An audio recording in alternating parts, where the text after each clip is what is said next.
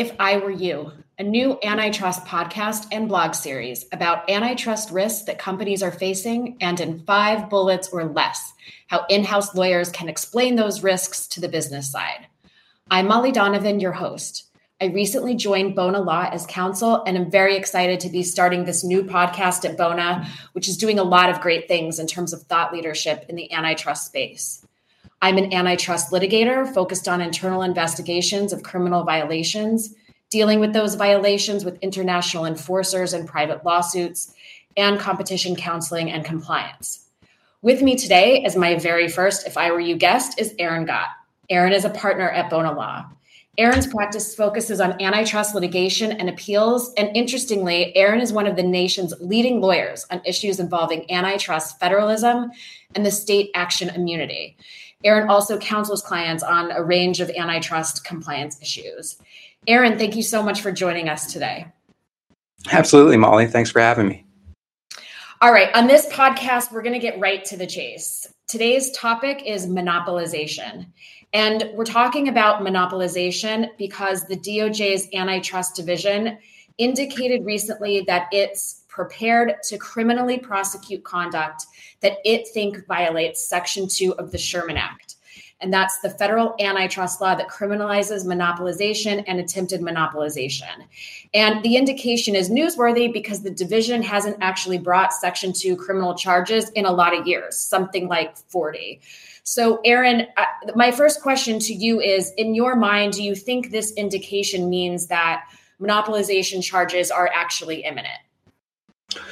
No, I don't think so. I mean, we don't really know what the real risk on the criminal front is, and it could mean little in terms of actual prosecutions. But the threat of government inquiries, and there's always been the threat of private treble damages lawsuits, uh, is there. So it's really not a bad idea for in house lawyers to get a quick checkup on the topic. Okay. And in two sentences, why are you the right antitrust lawyer to be talking about monopolization? Well, I've dealt with Section 2 quite a bit over the course of my career uh, in counseling and investigative context. And I've also dealt with monopolization issues in uh, the state action immunity context.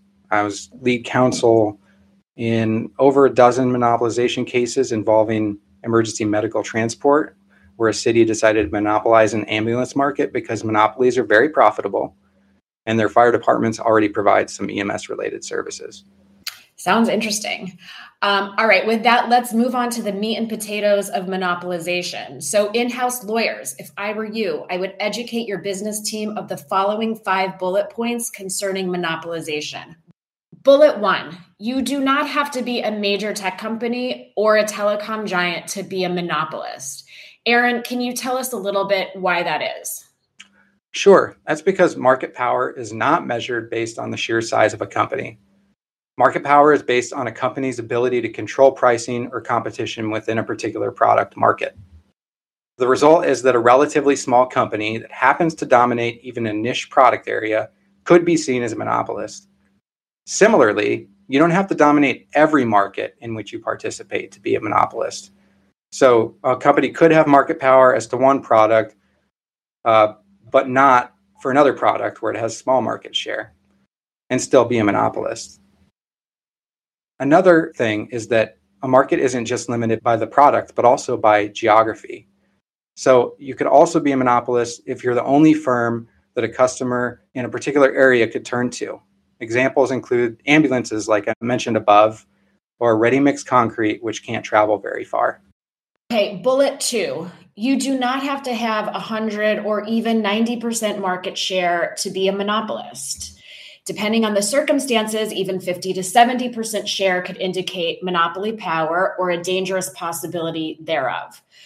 Aaron, just off the top, what are some of those circumstances that, along with market share, might indicate dominant market power?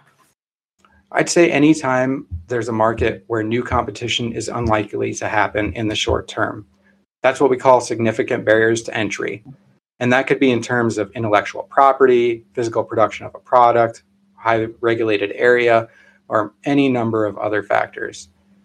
A long duration of prices being charged significantly above cost, few or no domestic competitors, and insignificant or no competition from imports. Bullet three.